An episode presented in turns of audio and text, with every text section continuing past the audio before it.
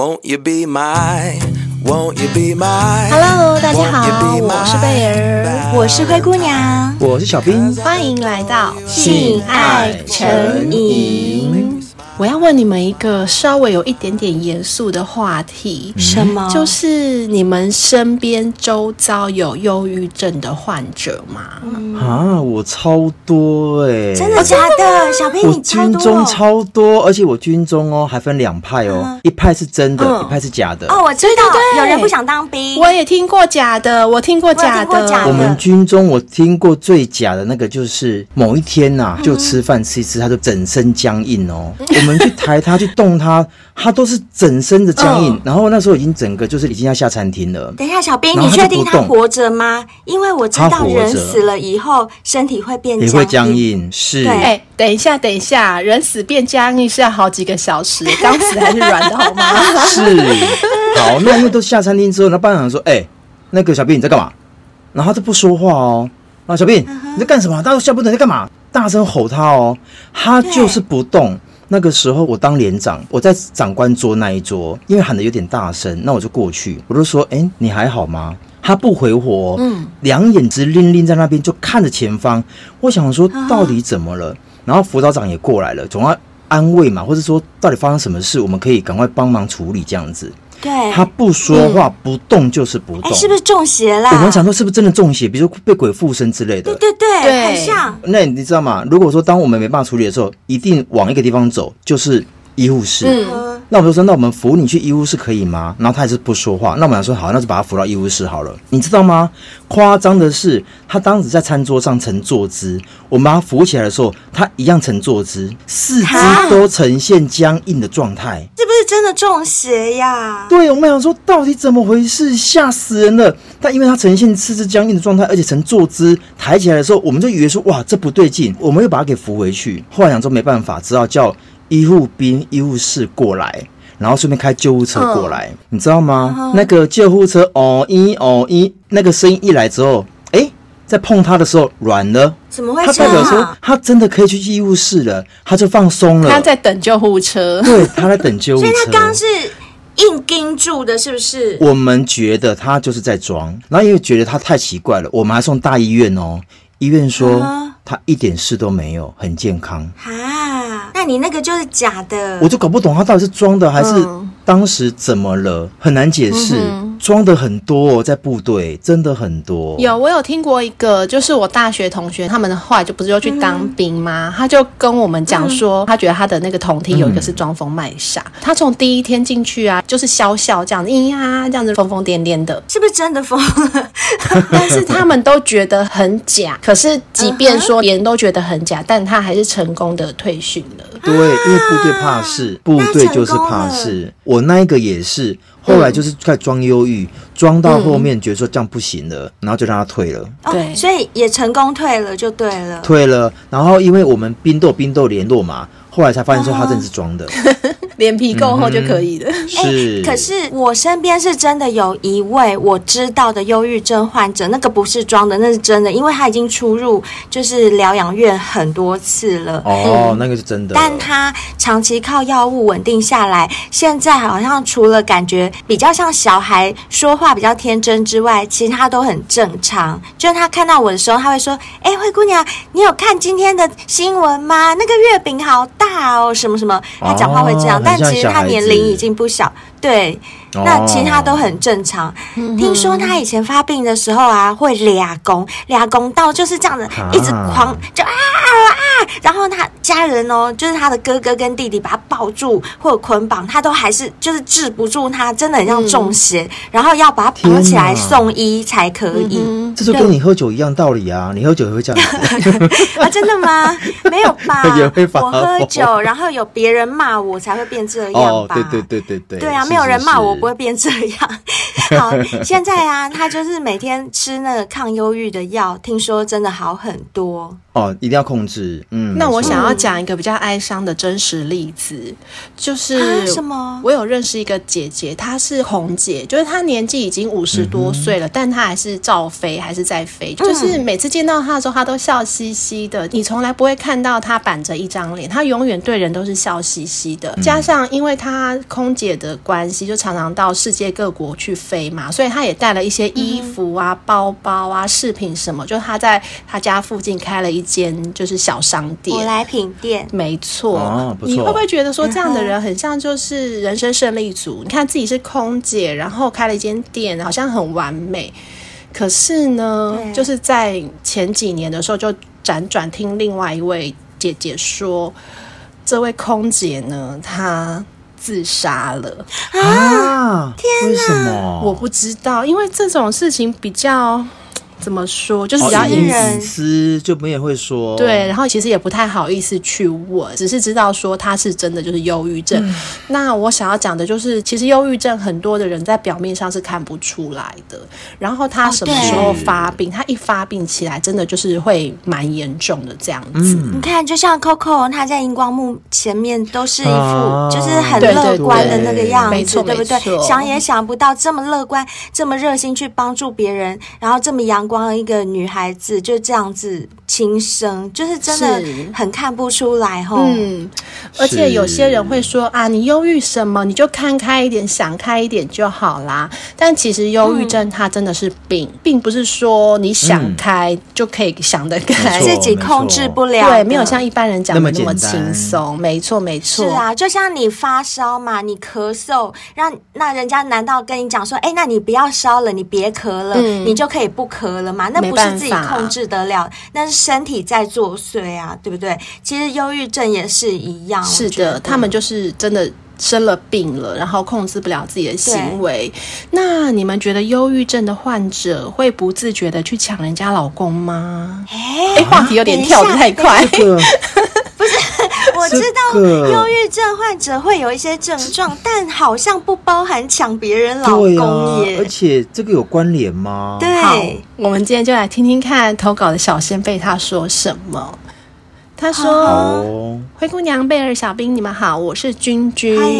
我爸爸在我八岁的时候，因为出轨和我妈离婚。”和小三去了另外一个城市生活。那我的爷爷奶奶呢？因为重男轻女，在父亲离开之后，就跟我们成了陌生人，也不理我们了。啊，这种爷爷奶奶也很奇怪，老一辈吧？对。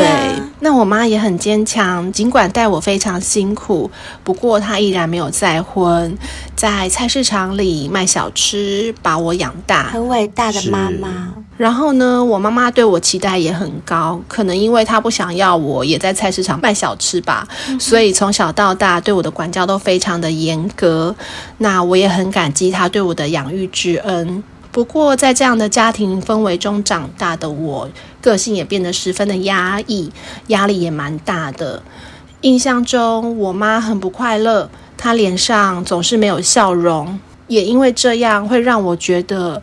我好像不能够开心。如果我开心的话，那自己就是有罪的，不应该这样。啊，欸、真的耶！我觉得这样有点扭曲。妈妈虽然很伟大，可是这样真的有点道德绑架小孩的感觉，对不对？欸、可是我必须要说，那一天我刚好看到一本书，他就有说，嗯、如果说今天是妈妈本身快乐不起来，他并没有叫孩子不快乐，嗯、可是因为。孩子本身会认为你是我妈妈。如果我稍微有一点点开心，会不会觉得说好像我们不是个共同体？而且我并没有体谅到我妈妈目前还在难过。因为有些时候不是妈妈要孩子不快乐，妈妈也希望孩子快乐。可是因为妈妈本身快乐不起来，所以你说我们道德绑架，可能是自己绑架自己。他会认为说我这样子做好像很对不起妈妈，不孝。对，就是无形中给他了一点压力在里面。可是妈妈可能自己不自觉，我觉得这样的情况真的蛮可怕的，蛮严重的。所以，哎，我也要趁这个机会啊，请这些已经当父母的小先辈们多注意一下，因为我身边也有类似的案例，就是妈妈不快乐，然后造成小孩很叛逆，或者是有一些状况的，真的是有。有。所以，如果说你们长期都一直处于那种精神很紧绷，说啊，今天考几分啊？怎么样？那样赶不上了，快点，快点！你处于这种很紧张的状态的时候，听了我们节目啊，切记要放松一下，因为你的所有这些情绪，跟你的这种紧张感，跟你的这种不快乐，都会造成孩子很大的压力，而且会影响他们快乐的发展。没错，那君君说呢？当时她有一个初恋的男朋友叫做杨洋，她跟杨洋的发展也不太顺利，嗯、所以后来她就得了忧郁症。那她跟杨洋呢、啊、是高中还有大学的同学，毕业后两个人就蛮想要结婚的，可是杨洋的爸爸强烈反对。那原因有几个。嗯第一个就是不是很满意我的外形，嫌我太矮了。我只有一五二，但是杨洋一七八。可是男生女生本来就不一样啊。对，可是我觉得他爸这样的反对有点太以貌取人。对啊，只有这个原因吗？我们再听下去。好，那杨洋长得也蛮帅的。嗯，如果光是以外形来看，我确实是算高攀他啦。那第二点呢，是他爸爸认识我妈妈，uh huh. 觉得我妈妈很强势，因为我跟我妈相依为命嘛。那如果我们结婚之后，杨洋说不定会常跟我住在娘家，那我妈妈是不是就会欺负杨洋？想太多了吧，就住外面就好了。对啊，而且。妈妈再怎么强势，相处是小朋友自己在相处吗？是儿子跟女儿在相处，关他什么事啊？哎、欸，可是我觉得这一点跟我有点像哎、欸。怎么说？因为好，我们先听小仙贝下面这一句。Uh huh. 那君君说呢，这一点他承认，因为他妈妈的控制欲比较强，uh huh. 而且啊，因为自己爸爸的关系，所以他妈妈变得很讨厌男生。Oh, 因为爸爸出轨。对。那我要说，跟我有点。像的是因为妈妈的控制欲的部分，倒不是因为爸爸。Oh. 就是我以前有个男朋友啊，也是因为。就是我妈就算蛮强势，然后她就是想很多，她就觉得说，那万一假设以后她跟我结婚之后，嗯、我妈是不是什么都要管？那我是不是都会听我妈？啊，你就是女的妈宝啊！你自己讲过。对，所以我说这点，哎、欸，真的 可以感同身受，真的，就男生跟我很像，男生会因为这样而却步，对不对？对。不过听你这样说啊，我觉得也不意外，因为我本身弟弟也是曾经遭遇这种情况，就是他曾经有一个。就是快要呃快要谈起恋爱的女朋友，还没有开始谈恋爱，两个彼此都很喜欢，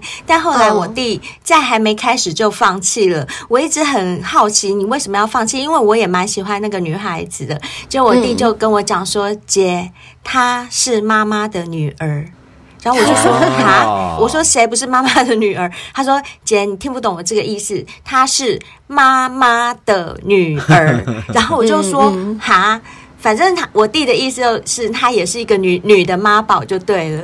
然后我弟就怕跟他交往以后会受到他妈妈很多的要求，所以我弟就很想跟他在一起，但是看到他妈就避而远之好了。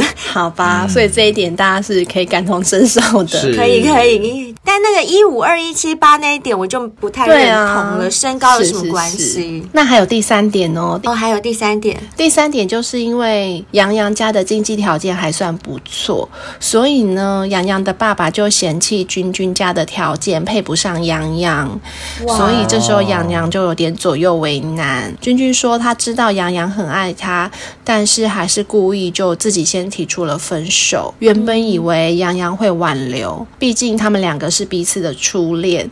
但是杨洋居然没有，而且啊，他们两个分开还不到一年，杨洋就和另外一个女人结婚生子了。我妈就说啊，男人本来就是喜新厌旧的。我听到这些话就更难过，也就逐渐的更忧郁了。啊，谁的初恋会结婚啊？那个少之又少，好不好？小仙贝想太多了，其实根本就不用放那么重。可是我觉得妈妈也不应该这样子讲啦，加油添醋啦。对，对，可是他妈妈就是可能也被男人伤害太深了，对，也不够成熟，所以就把自己的伤害加诸在小孩身上，就是把自己受的伤的经验来要求小孩。嗯、我觉得这样子，嗯、没错，真的对他来讲是一个蛮沉重的压力耶。是的，对啊。那因为呢，小仙贝得上了这个忧郁症，嗯、有段时间真的都不能工作了，因为控制不了自己的情绪，嗯、动不动就一直哭，一直哭。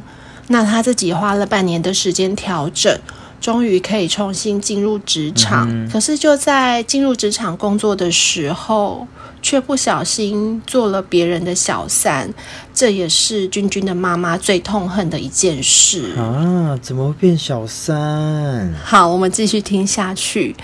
那因为呢，君君自己放不下洋洋，也和他藕断丝连、断断续续的联系中，并且在这个时候。他们就发生了关系，啊、所以他是做洋洋的小三呢？啊、是吗？是吗？发生关系不见得是小三哦。对啊，看看看看看。君君说：“我知道我跟洋洋不会有结果，洋洋再也不像我爱他那样的爱我，但我就是放不下他。嗯”哎，所以他真的是洋洋的小三耶？他等于又回去找他前男友，嗯、但他前男友不是已经结婚了？是啊、结婚了。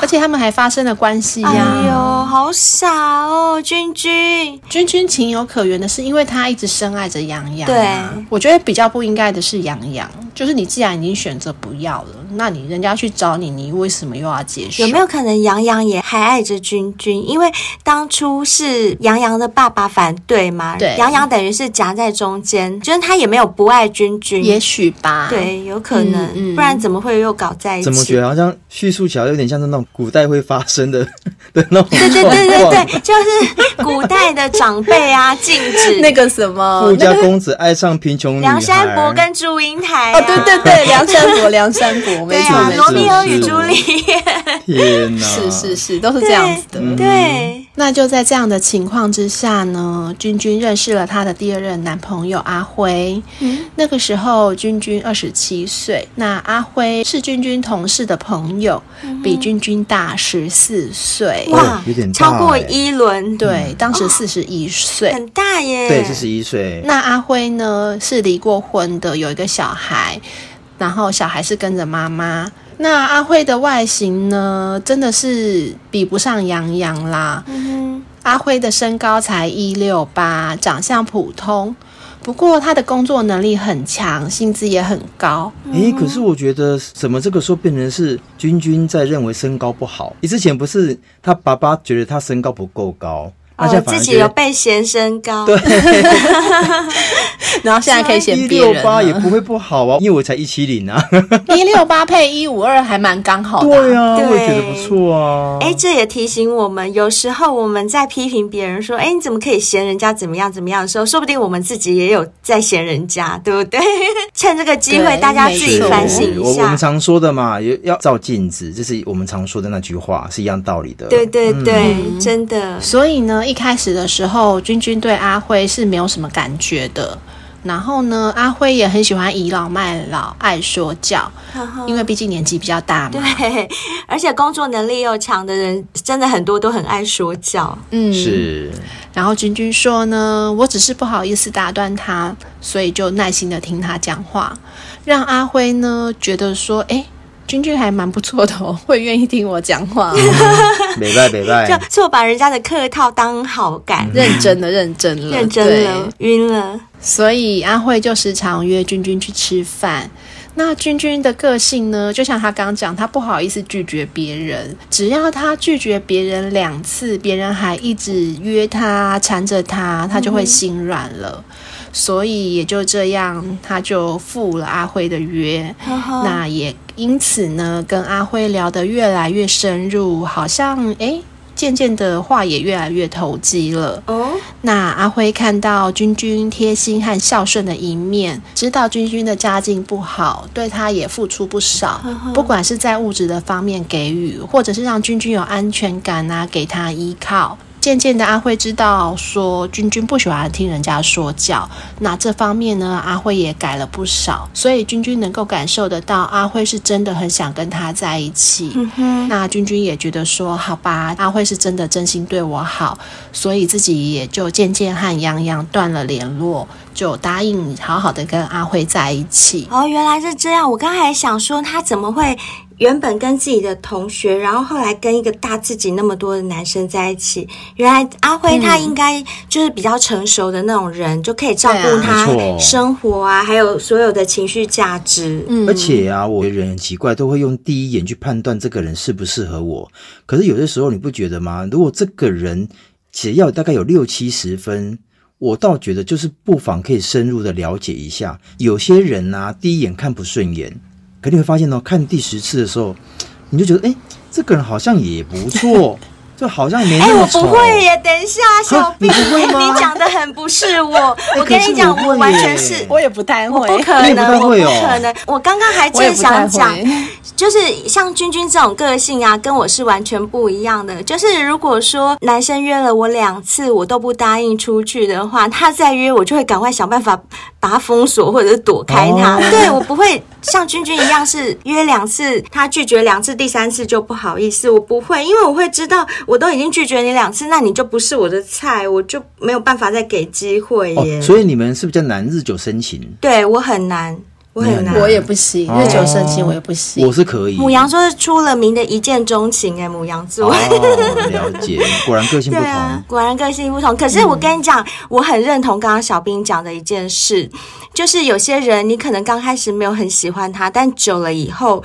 你再想想，其实他真的也是蛮不错的人，你知道为什么吗？因为我以前学生时代不是很多人追吗？那时候我真的就很肤浅，我选男生我就是看外表，就哪个学校的校草长得帅又高的那个我就选人家。年轻都这样子，对，就非常的肤浅。嗯。那时候真的也不懂得深度在哪。可是过了好几年之后，譬如说十年之后，我再回头看。以前有些被我拒绝的，他们后来都很有成就，而且条件也真的都很好，或者是很自律啊，保养的都很好。反而当初跟我在一起的那些比较帅的，他们可能就挥霍，到后来他们状况都变得比较糟。所以我真的觉得，对，珍惜。我后来就想一想，小兵刚刚说的也对，搞不好这个人你一开始没有挑他，可是随着慢慢相处，你会发现他很多内在的优点，这个是真的有可能的。嗯、只是我的个。性就是哎，太肤浅了。所以你的意思是说你眼光很差咯？以前年轻的时候，现在不会啦。嗯、现在很会看人是不是？现在看中的都是我自己，我自己要的。哎呦，我在讲什么？还不是一样？好啦，没有啦。我现在看的那些特质，就比较不是外表上的东西了，嗯、就是里面的东西了。嗯、长大了，长大了。对对对。好啦，那君君跟阿慧在一起之后啊。不知道是因为君君不够爱阿辉，还是什么原因？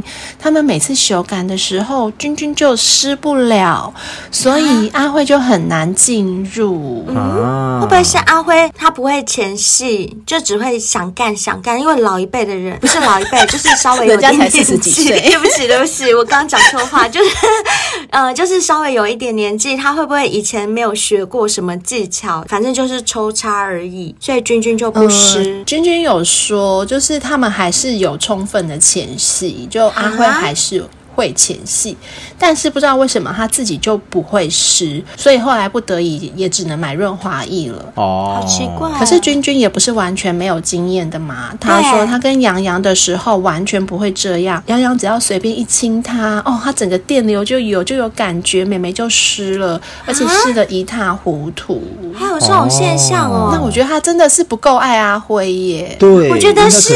爱阿辉。可是贝尔，就算我们没有真的很爱。一个人，嗯、然后他对我们如果有做充分的前戏，嗯、不会湿吗？我觉得应该不会太湿，就是可能顶多湿一下，应该很快就。我跟你讲，我有一个情况就是会不湿，是什么情况？就是此时此刻我不想做。嗯那个时候，不管你怎么弄，我都不会湿。所以搞不好君君的内心是抗拒的，有可能，有可能，有可能。然后他们交往不久后啊，阿辉就向君君求婚了。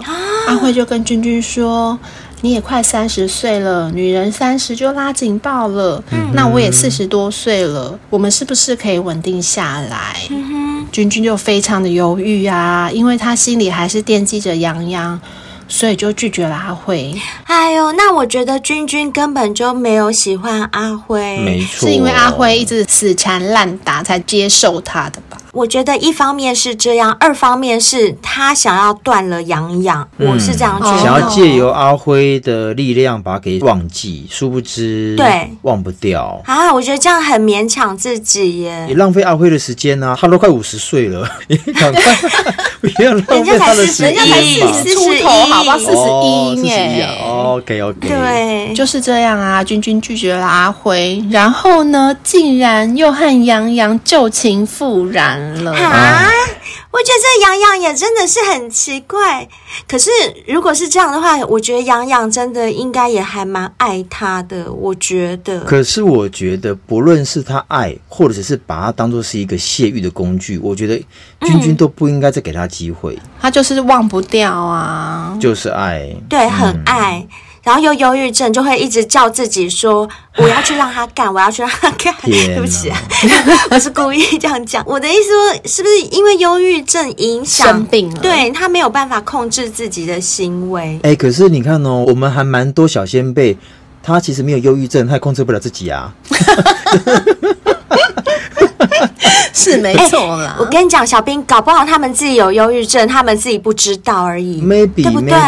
嗯，对啊。但我觉得女生对爱本来就比较死心眼啊，所以我不意外。我失去你叫我死心眼，真的很会，真的很会。好啦，那因为君君呢也不想要耽误阿辉。就老老实实的跟阿辉说自己和洋洋旧情复燃的事情。他怎么跟他讲呀？这样子很伤哎。可是这是一种就是置死地而后生的方式。怎么说？也唯有你这样讲，那个男生才会死心啊。哦，是啦。但一方面很伤，二方面就是这也并不是见得了光的事情。这样跟阿辉讲好吗？嗯、万一阿辉是一个会报复的人怎么办？哦、他跑去告诉杨洋的老婆，你怎么办？我也是觉得没有必要。就是你可以说我、嗯、我，我对你没感觉，但不需要把洋洋讲出来。可是阿慧一定会说，怎么会？因为阿慧的个性就是会一直那个死缠烂打。死缠烂打。你哪你觉得哪我哪里做不好，我可以改？你觉得什么地方我可以改？我觉得阿慧应该是这种个性的人，可是越是这种个性，我越不敢跟你说实话，因为我很怕他是危险情人，我就很怕，我就是会讲别的，就是随便乱掰。这是一部险棋啦，只能这么说。对啊，嗯、好冒险哦。不过阿慧听到了之后呢，却表示说他可以理解，并且呢，就完完全全没有再纠缠君君，就让他走了。哦，不错不错。嗯、君君说过不久之后，他听到哎，阿辉和他的前妻也旧情复燃重婚了，啊、而且还去了前妻的城市定居，就离开了这里。啊我跟你们说，哦、我觉得是因为小孩，哦、因为之前不是有一对艺人，哦、他们的儿子在美国有犯大事，那一对艺人，嗯、然后他们不是原本也离了婚，后来也复婚，对不对？嗯、就是为了孩子啊，嗯、当初好吧。然后呢，君君说他和洋洋的性气真的超合的，这也是他一直放不下洋洋的原因之一。可是他都没有吃过别人呢，他就这样吃过洋洋跟阿辉两个人而已，所以比。比较之下就，就哦，洋洋行，洋洋行，搞不好还有更合的，对，两根不够，至少至少要三根，跟贝儿一样三根，对不对？嗯，我跟贝儿这样的三根，我们就打遍天下无敌手，我们完全分辨得出哪些屌好，哪些屌不好，真的，没错，要好好学一下。是，不过呢，君君说这终究不是一件可以曝光的事情嘛，他也一直很担心自己跟洋洋的关系会曝光，导致于他的忧郁症和焦虑症都复发了，又在看心理医生。哇，好严重哦。对呀、啊，这样就一直陷入那种深渊呢。那杨洋说，他自己的老婆人很好，跟公婆的相处融洽，也把孩子照顾得很好，所以杨洋是没有办法跟他老婆提离婚的，就没有什么可以离婚的借口理由。因为这样呢，君君甚至有了一个，哎，是不是也帮杨洋生一个小孩的想法，想说这样是不是就可以把他绑住？哎呦，天哪，君君要是我会，吓死哎、欸！对，如果我是杨洋，我也会吓死，真的欸、真的。天哪，我会躲在山上。而且他又不确定杨洋的心意，搞不好杨洋只是想要蒙假积累啊，有可能啊，不一定是真的爱。而且我可不可以假设一个情况，就是假设我是杨洋，然后嗯、呃，君君让我知道。他有忧郁症，那会不会我其实是担心君君做出什么事情，哦、所以我才一直配合着君君？就是你想修改，我就跟你修改；哦、你想要我的爱，我就说我爱你之类的，说不定也有这种可能啊，对不对？嗯、君君说他有这个想法的时候，他是三十一岁。那杨洋拒绝他了，也因为这样，杨洋可能吓到了吧，所以有一段时间都躲着君君，避不见面。看吧，当然啦、啊，君君真的会这样，谁是谁都躲着，对，跟小兵说的一样，吓死了，吓死了，躲到山上去了，了真的会啦。那君君说他真的很痛苦，也因为这样发了 FB 来宣泄，好死不死就被阿辉看到了。那阿辉呢，就私讯君君，想要了解一下。他的状况，可能也担心他吧。嗯、那君君这个时候呢，看到阿辉的讯息，就好像是在海上漂的时候看到了一根浮木，眼泪直流，嗯、就立刻的冲到了阿辉跟他就是前妻的城市去找他。可是阿辉没有见君君。阿辉说他的孩子马上就要毕业考了。他们不应该在这个时候见面，他要陪孩子读书。哦，阿辉还蛮理智的耶，哈、嗯，蛮理智的。毕竟年纪比较大啦。嗯，而且这个时候真的见面对彼此都没有好处。老实说，对，君君说阿辉那次虽然没有见他，不过呢，阿辉人真的很好，还是跟君君通话，听他诉苦，甚至君君哦，君君也太夸张了吧？他甚至跟阿辉说，嗯，他有跟杨洋讲想要生杨洋的孩子。啊，他怎么什么都跟阿辉说？对呀、啊，阿辉又不是你爸。啊，我觉得他好像把阿辉当成一个就是神父还是什么告解室之类的，有点像树洞。对，我觉得他对阿辉有点恃宠而骄。哎，你们有没有觉得？就是因为阿辉对他很好，大他很多岁，所以在很多方面应该都是很照顾他跟让着他，所以他也就肆无忌惮的在阿辉面前任性。那个任性就包括把他所有的不是很好的事情都跟阿辉讲，没错。我猜啦，我看起来好像君君可能周边也没有比较能够知心谈心的人，嗯，所以我觉得阿辉愿意听，那至少有人愿意听，那我就我就全部倒给你，有对有这种感觉。那阿辉他就跟君君讲说，君君年纪大了，想要有个小孩是很正常的。哇，他好会安慰人哦，对。不但如此呢，阿辉还教君君投资理财。这么多年，在阿慧的帮助下，君君的工作和收入都还算蛮稳定，还行，不缺钱。那很不错，我觉得至少这一点有做到的话，就比很多女生优了。我讲我自己啦，嗯、像我自己经济要对，像我自己理财能力就非常的差，没有人教我。也 可以记账啊，记什么账啊？有什么好记？上次我没有讲过，记账有什么用？记了我还不是要买？就很不会，我真的很不会理财。好了，那君君说，现在的他和阿慧的关系变成很像是爱了很久的朋友啊。这时候换我唱歌了。哦，好，请唱。爱了好久的朋友，田馥甄的。那从今年开始呢，杨洋看着君君这么想要生他的孩子，也没有像之前那么反对了。不过跟君君说清楚，就算他离婚了。他的爸爸还是不可能接受君君的。如果君君硬是想要生洋洋的孩子，就要自己把钱准备好，因为洋洋很难负担孩子的费用。然后君君就说，他既然自己想要生的，他其实也没有想要让洋洋来养孩子啦。哎呦，这样搞什么啊？拜托，对啊，等等，感觉上洋洋好像也没有很成熟哎。这句话能够说吗？这怎么会这样？我没钱啊！你要生你自己生自己养啊！我没钱啊！对啊，就两个都不是很成熟哎。对，你都还没有离婚，你就讲到这一些，对，而且。你们也没有要结婚，干嘛要生这个小孩？小孩生下来就变成私生子哎。对啊，君君更傻，他自己一个好好的人都还没结过婚，干嘛这样？哎，君君，你不要这样做，你真的是，除非他离婚，否则你不要生。真的，你你生下来就是一个生命。嗯、如果你们这样生下这个小孩，我坦白讲，我真的觉得你们太自私了。因为小孩子长大，嗯、对，他是无辜的耶，他要活在这个社会上，他要承受别人的眼光，为什么他要去承受？那一切，嗯、君君说呢，虽然他之前有什么事情全部都跟阿辉说，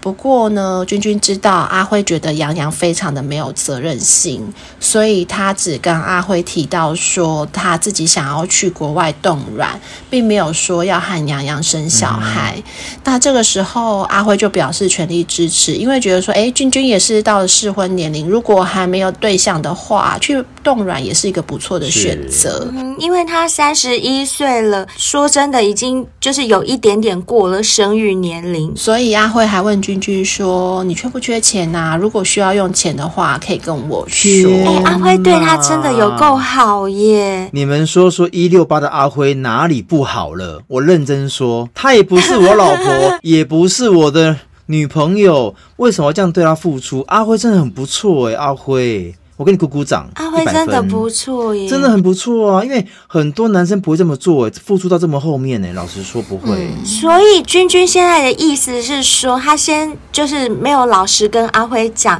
他说他要去国外冻卵，然后等到到时候真的小孩生出来，他就骗他说这是试管弄出来的小孩，就对。嗯，maybe 有可能啊，没错，哎呦，嗯、君君不要这样，真的不要这样，真的不要害了你的小孩。对，君君说他知道。他自己很渣，但是有些执念就是很难放下。他今年三十五岁了，他怕自己如果不生，就再也生不出来了，所以很想请三位主持人给他一点意见。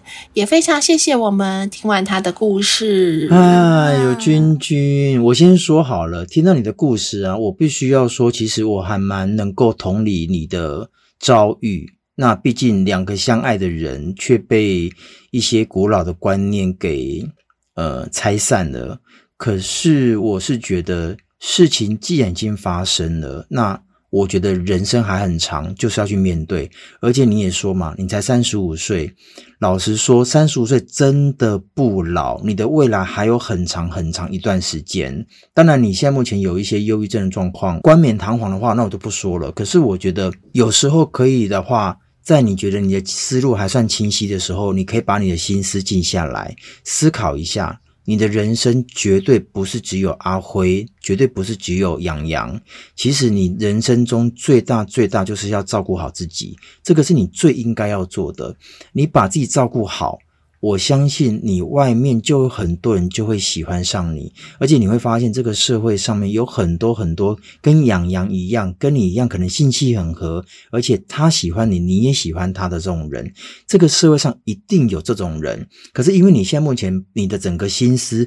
都在洋洋身上，然后那个树洞就是阿辉。你生命中除了他们两个人之外，就没有别人了。那我觉得是因为你没有踏出你的舒适圈，踏出你的生活圈。你可能也因为你自己状况，所以你没有很大的动力去。外面交新的朋友，可是我觉得，我们就算说给自己个机会好了。我们讲过嘛，你去参加任何社团，参加你认为还算有一点点兴趣的，你就有机会接触到其他人。这个其他人，或许某一天你就遇到那一个 Mr. Right。这个 Mr. Right，你会发现，居然他比洋洋更好，而且你的重心就会移转到他的身上。我的建议很简单，我只希望你多爱自己一点。当然，有的时候情绪来了，你没办法控制，这个我觉得也可以接受。可是你一定要按时的服药，这个很重要。那你既然经济可以独立，相信我，经济可以独立的女生，在现在就已经很难得。我相信你值得更好、更好、更好，比洋洋更好的人。我在这边祝福你，好不好？加油！嗯，那我是觉得呢，听完整篇故事到后来，我觉得我不知道为什么你一直对于孩子这件事有一个执念，但是大家应该有听过一个说法，就是孩子是爱的结晶。我觉得当你有爱的时候，你生下这个孩子，他才是会幸福的。那现在目前为止，我不觉得洋洋够爱你。可以让你跟他生一个孩子。那如果你只要生下来的话，那洋洋又离不开他的原生家庭。那我试问你，你是不是又跟你妈妈和你的这种关系是一样的？你就变成你妈妈了，你又要一个人带着一个小孩。那加上你本身自己有一些情绪的问题，有忧郁症。那你是不是又会把这样子的情绪附加在你的小孩身上，让你的小孩在不快乐的环境中长大，就变成是一个轮回，而且是一个 不好的轮回。你不希望发生的事情，你不希望像你妈一样，搞不好将来你的角色就变成你妈妈了，然后你的小孩就变成你了。你会希望这样子的事情发生吗？我觉得应该不会吧。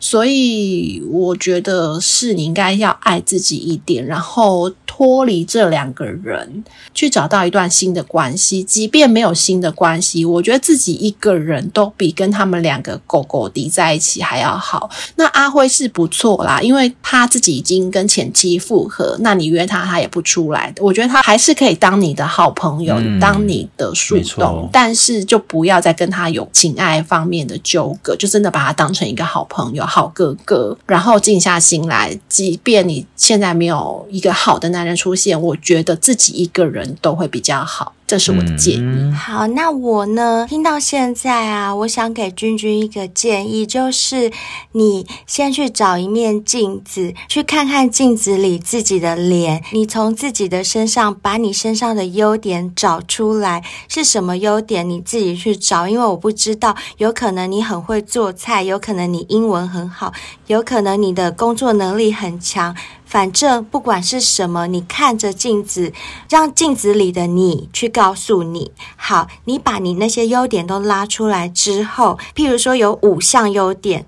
OK，你就记住这五项优点，然后你去户外找个大自然，去山上或去海边辽阔的地方，只要是辽阔的地方都可以。你去吹吹风，去散散心，脑筋里面记住你刚刚问自己的那几个优点，然后告诉自己说。这五个优点，我有哪里可以再把它发扬光大，再去发挥的？你专心朝着这方面的路去走。譬如说，你的英文能力很好，那我是不是再去考个多益呀，或者上个英文课什么的？也许就在你报名这个课程的时候，就像刚刚小兵说的，多参加一些社团啊，一些活动，在这里面，诶，你就有很优秀的同学，他的优秀，他吸引你的地方。会超过杨洋或是阿辉。这时候你就有机会去认识到别的人，但在这之前，你一定要先看看自己身上有什么优点，因为我觉得忧郁症的你可能会照镜子的时候都觉得自己是灰暗的、灰头土脸的、一无是处。其实不是的，你一定有你自己没有人发现的优点，你一定要试着把自己的优点找出来，然后去把它发扬光大。发扬光大的同时，我敢保证，你只要走出你自己的世界，这个世界真的。很大，你会认识很多不同的人，这些人都是超越在你这两个男人之上的。你相信我，这样你绝对可以走出去的。你试试看我说的做法，这是我给你的建议。嗯，没错。然后接下来我想要讲的就是，忧郁症患者啊，通常会有以下几种感受，就是情绪低落、难过，或者是想哭啊，坐立不安。或者你们可以看到，有些人是很烦躁或很焦虑，嗯、有些妈妈不是那种样子吗，就一天到晚念念念，嗯、然后哎呀好了没呀，就烦躁焦虑。没错，对，就是通常这样的人就有可能有忧郁症或是躁郁症，然后他可能会有一些罪恶感啊，就觉得说。有点像君君这样子，或者是觉得自己毫无价值，对自己感到失望、空虚跟麻木，然后也会觉得自己很孤独，很难跟其他人相处，生命里面都没有任何值得高兴的事啊，或者是没有办法享受自己平常喜欢的事物。这时候也不用跟他讲说什么哦，你去找一些你喜欢的事情来做，因为他自己都觉得好像没有什么喜欢的事物，他已经对任何事情都失去兴趣了。并且他会感觉身处的世界好像很不真实，他好像是在另外一个时空，对自己很没有自信，很绝望，以及对未来也毫无希望，甚至更糟的就出现自残或自杀的想法。那如果呢，你发现自己有我刚刚以上说的这些症状的时候，我们该如何自救呢？我这里分享几招，就是因为我觉得有时候就像刚刚贝尔有讲，很多忧郁症患者身边的人根本就看不出来，感觉不到。嗯、老实说，说不定连他自己都不知道。嗯、那怎么检测？就照我刚刚上面说的这些情况，你有没有符合刚刚上述情况里面很多？如果有很多项的话，那你。你真的有可能是已经罹患忧郁症而不自知。这时候我有几招分享给你们，你们试试看哦。第一招就是向信任的人倾诉，就别人的关心跟聆听足以对你有所帮助。就好像君君他会找阿辉去倾诉一样，这是一种方法。第二个是静观，静观就是。静下来观察自己，尝试以中立、不批判的态度去集中精神，然后留意你自己的当下，就有点类似像我刚刚说的，你照镜子去问自己你的优点在哪里，然后去户外走一走。其实这个静观啊，它源自于佛教跟冥想的传统，但你其实不需要有特定的信仰，譬如说你根本不用说哦，我没有信奉任何宗教，我又不是佛教，也不是基督教。我不会静观，其实这都没有问题的。只要你静下来，内观自己，跟自己对话，而你的对话是要以一个中立的立场去对话，不要是一个很忧郁、很低沉的这个方向。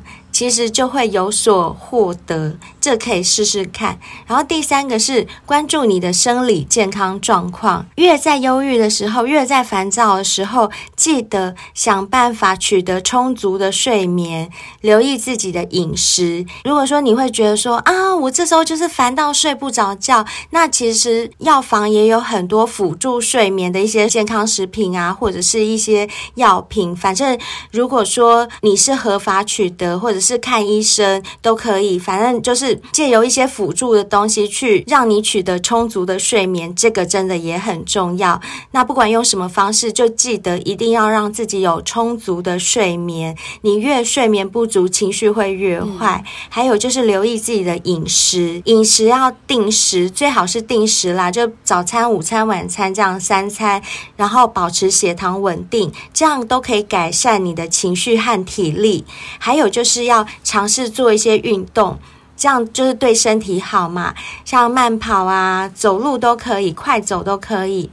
照顾好你自己的个人卫生，就不要因为忧郁，我就不洗澡、嗯、不洗头，然后就弄得这样子很脏很。嗯、然后环境啊，哦，吃泡面，泡面就丢在那，生了蟑螂都不管。对，不要这样子，一定要想办法。这时候越忧郁，你越把自己打理得干干净净。我记得贝尔好像也有说过，就是治疗失恋的其中一个方法就是做家事。哦、可以。其实做家事真的是很能让人分心的一个方法，而且它可以。锻炼体力哦，真的。譬如说，你在拖地的时候，对，像我每次在擦桌子，我光是擦桌子我就流汗了。很好，很好。对啊，而且你看，你擦桌子这样擦擦擦，其实有运动到你的手臂哦，就可以练那个掰掰袖，就可以不要有拜拜袖。啊、所以，适当的运动或者做点家事啊，让你的环境保持清洁，你的心里也会变得比较干净。嗯、一举三得哦。对，然后切记，这时候很多人都听过一句话。借酒浇愁，愁更愁。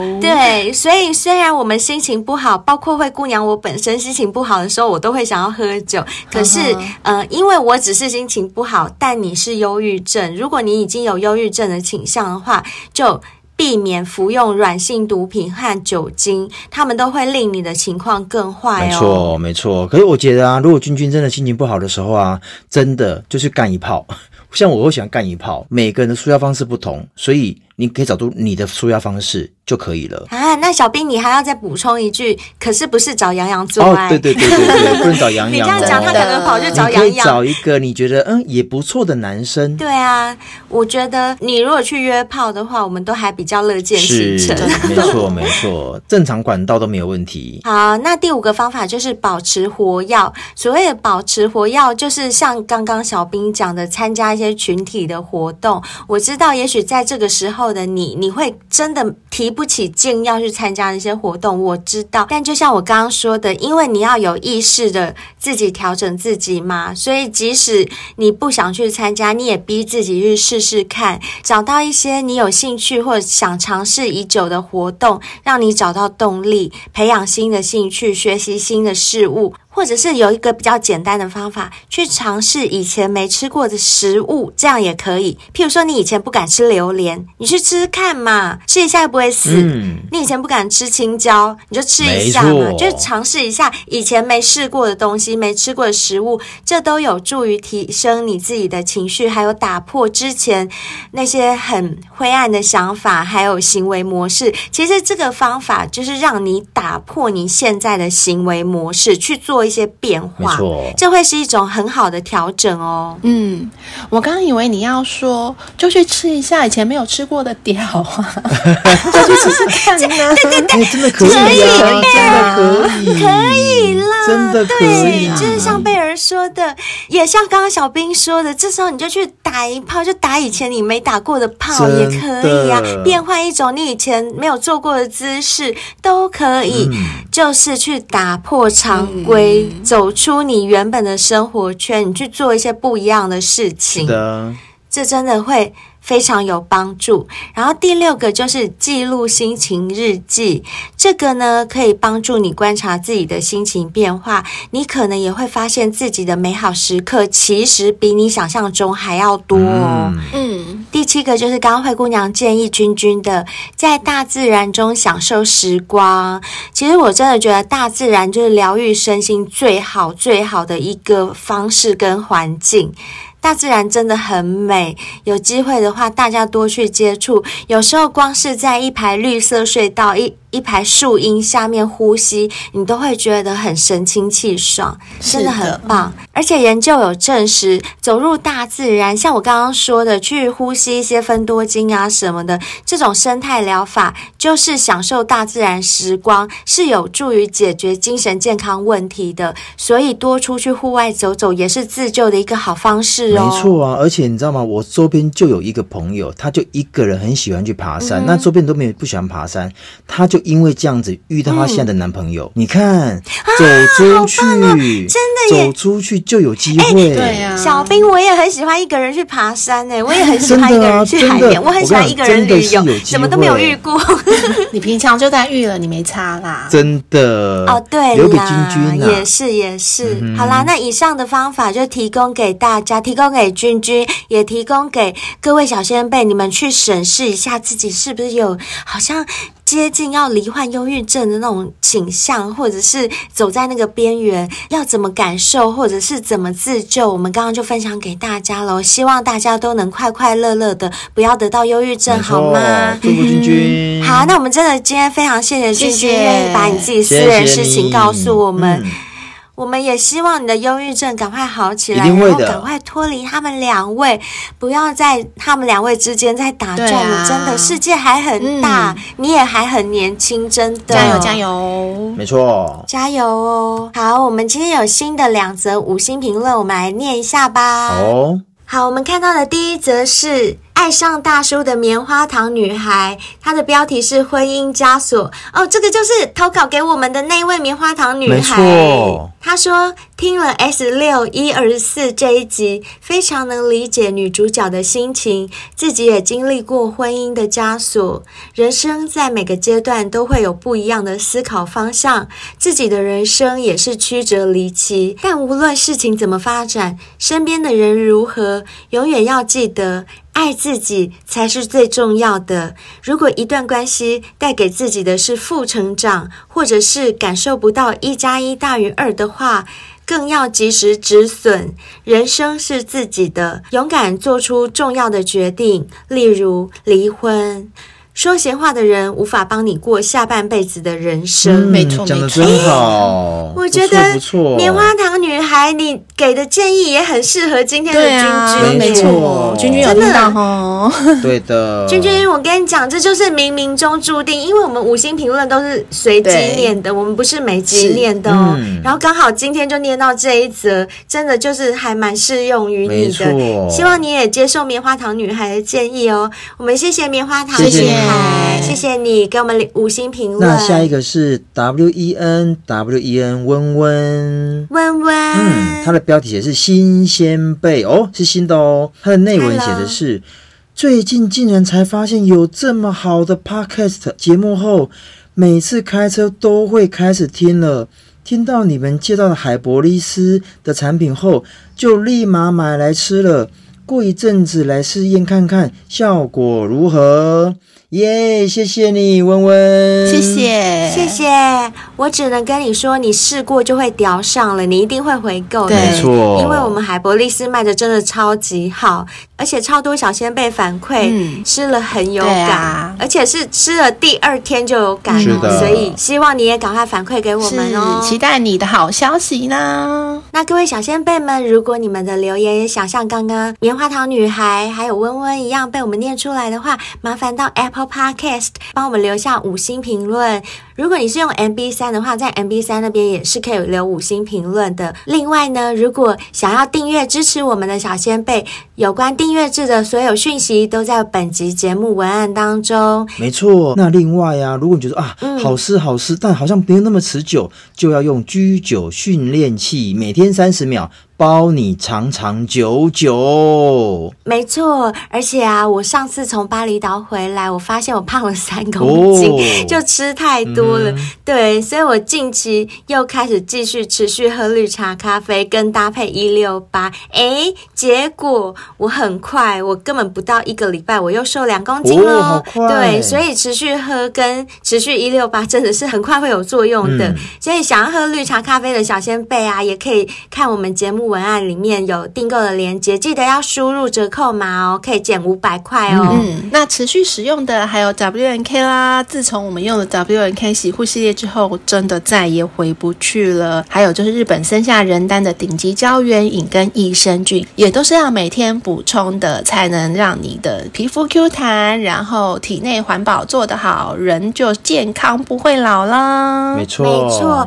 我老实说，益生菌我不是每天吃，但是。胶原饮我是每天都在喝，所以我的皮肤现在真的很好，不止说 Q 弹而已。我觉得它还变比较白之外，脸上的那种细纹，像你笑的时候，眼角的角纹啊什么的都。比较没有看见了耶，嗯、就是现在脸就是很光滑，我自己感觉毛细孔好像也变小，哦、不过这是我自己的感觉。是但是我只能说，我真的觉得日本森下仁丹顶级胶原饮很棒，嗯、小仙贝可以是的。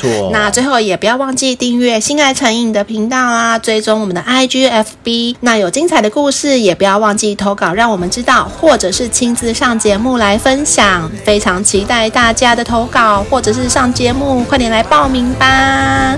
我们下次见，拜拜，拜拜。Sweet